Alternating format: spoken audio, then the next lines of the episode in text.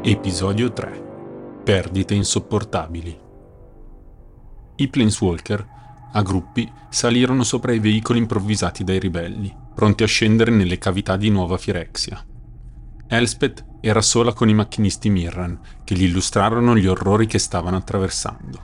Il labirinto, la baia e tutti gli altri terribili luoghi che nessuno avrebbe dovuto mai vedere. Arrivarono alle fosse di Dross, dove Koth fece scendere i propri demolitori per cercare una zona sicura dove far brillare le cariche tra le pozze di necrogeno. Quella sarebbe stata la via più breve per arrivare alla Basilica Pallida e il modo migliore per evitare le minacce che si celavano in quel luogo. Nella cerchia regnava il caos. I sette vassalli non erano mai riusciti a trovare un accordo. Quattro di loro, tra cui Shioldred, si erano schierati con Urabrask per ribellarsi alla Firexia di Eleshnorn, mentre gli altri tre lottavano al suo fianco contro i traditori. Il disordine che si era generato era un buon diversivo e avrebbe dato al gruppo maggiori probabilità di successo. L'importante era riuscire a passare inosservati, non farsi scoprire e muoversi nell'ombra. Vista l'atmosfera sempre più cupa, Elspeth decise che quello era il momento opportuno per condividere con il resto della squadra il nimbo che aveva portato con sé radunò le ampolle dalla sua scorta e le offrì agli altri. Il nimbo, conosciuto anche come halo, è una sostanza magica che gioca un ruolo fondamentale nei traffici delle cinque famiglie di Nuova Capenna. È conosciuto come dono degli angeli e lo si può trovare sotto forma di liquido, vapore o di cristalli. Viene utilizzato per potenziare le capacità fisiche e magiche di chiunque lo assuma, mitiga il dolore e allevia la fatica. Può anche essere utilizzato all'interno di macchinari, in quanto ha un elevato potere energetico. Un suo utilizzo eccessivo causa dipendenza, alla pari di una vera e propria droga. Ognuno ne beve. Tutti ne conoscevano le proprietà e sapevano che la protezione del nimbo sarebbe stata fondamentale per evitare gli effetti catastrofici del necrogeno che impestava l'aria. Tutti la stavano respirando e qualche ora in quel posto sarebbe stata sufficiente a trasformare chiunque in un mostro.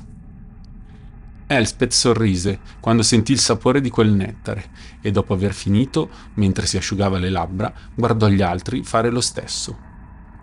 Jace beve l'ultima goccia, fece un respiro profondo, ma a quel punto la bottiglietta gli scivolò dalle mani e cadde a terra rompendosi. In un attimo si ritrovò a terra anche lui, con gli occhi spalancati e il battito fuori controllo. Kaya corse in suo soccorso, si girò verso la sua amica e disse: Elspeth, che cosa hai fatto? Lei, stupita e spaventata al tempo stesso, non seppe cosa rispondere. Melira si chinò sul telepate, che nel frattempo, in preda agli spasmi, non aveva più proferito parola. La guaritrice tranquillizzò il gruppo questa non è Firesis, sta chiaramente succedendo qualcos'altro. In quegli attimi di panico il loro piano stava andando in frantumi. Elspeth però, sicura che il nimbo non potesse fare del male, tentò a sua volta di aiutare il compagno, ma non appena gli si fece vicino, venne fermata dallo stesso Jace che rinvenne. Si alzò in piedi, rimase in silenzio.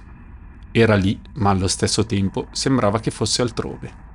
Dopo qualche secondo, in cui nessuno sapeva come comportarsi, girò la testa e fissando il vuoto mentre si allontanava dagli altri disse Il nimbo mi ha liberato la mente. Lei sta soffrendo. Io devo andare. I sensi amplificati dalla sostanza celestiale avevano acuito la sua telepatia.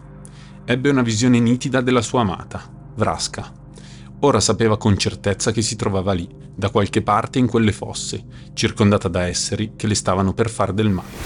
Vraska è una gorgona originaria della città sepolta di Ravnica. Per sua natura è un'abile incantatrice in grado di manipolare la morte e pietrificare i suoi avversari. È un'abile spadaccina ed è stata regina dei Golgari. Detesta qualsiasi cosa che le possa ricordare la Gilda degli Azorius. Durante la guerra della scintilla ebbe modo di conoscere Jace e lo conobbe a fondo. Se ne innamorò, nonostante il costante timore che il suo amato provasse ancora qualcosa per una sua vecchia fiamma, Liliana. Nonostante fossero tutti contrari a quella follia, non ebbero scelta. Seguirono Jace. O molto più probabilmente rincorsero il Silex che si allontanava con lui.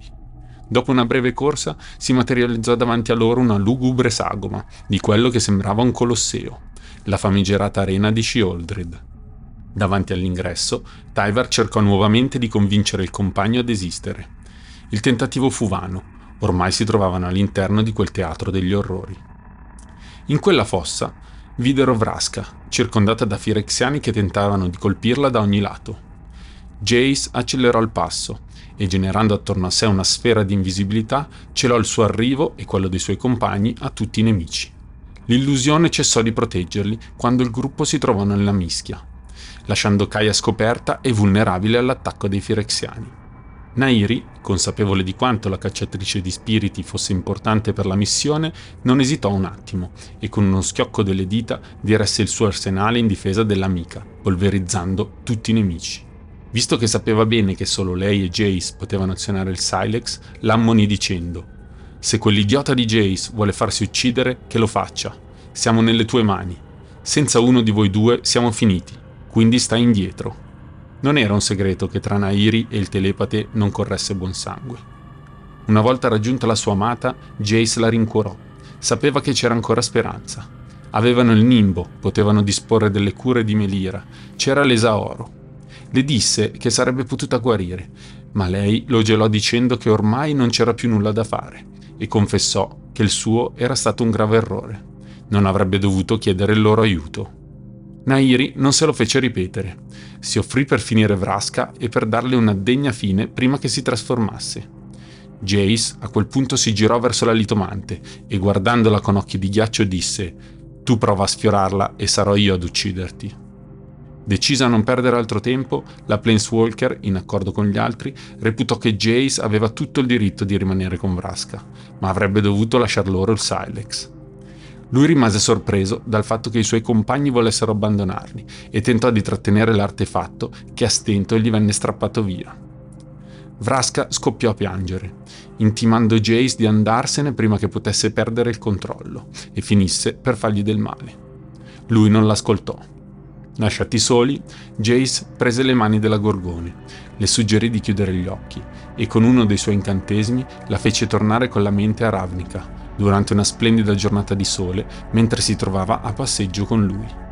I due si dichiararono nuovamente, confermarono il loro amore dandosi un ultimo bacio, un bacio amaro. Appoggiando le labbra a quelle della sua innamorata, Jace capì che c'era veramente qualcosa che non andava. Ormai Vraska era stata completata. La sua idilliaca illusione andò in frantumi. I mille pezzi in cui si sgretolò sembravano entrargli nella pelle, ma ciò che sentì trafiggergli la mano destra fu in realtà una coda da scorpione che era comparsa come appendice sulla schiena della gorgone. Capì che ormai era tutto finito quando lei, iniettandogli il veleno, sorrise e disse: Per la gloria di Firexia. Ferito nel corpo e nell'animo, Jace non poté far altro che scappare via verso i suoi compagni, che ormai stavano uscendo dall'arena accerchiati da uno stuolo di soldati nemici. C'era poco da fare, erano circondati. La squadra era decimata, Jace era a pezzi, Nairi aveva pochissimo tempo a sua disposizione. Proprio la litomante, capita la situazione, prese l'unica decisione possibile con grande forza d'animo, urlò a tutti di reggersi, fece oscillare le sue spade in aria, incanalò tutta la sua energia e creò un vortice che culminò con una potente esplosione.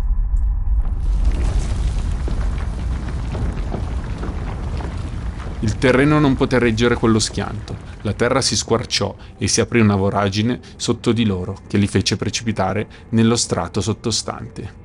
Il gruppo cadde, cadde fra le macerie e quando la polvere si placò si accorsero che il paesaggio intorno a loro era ben diverso dal precedente. Si trovavano nella basilica. Nairi non c'era più.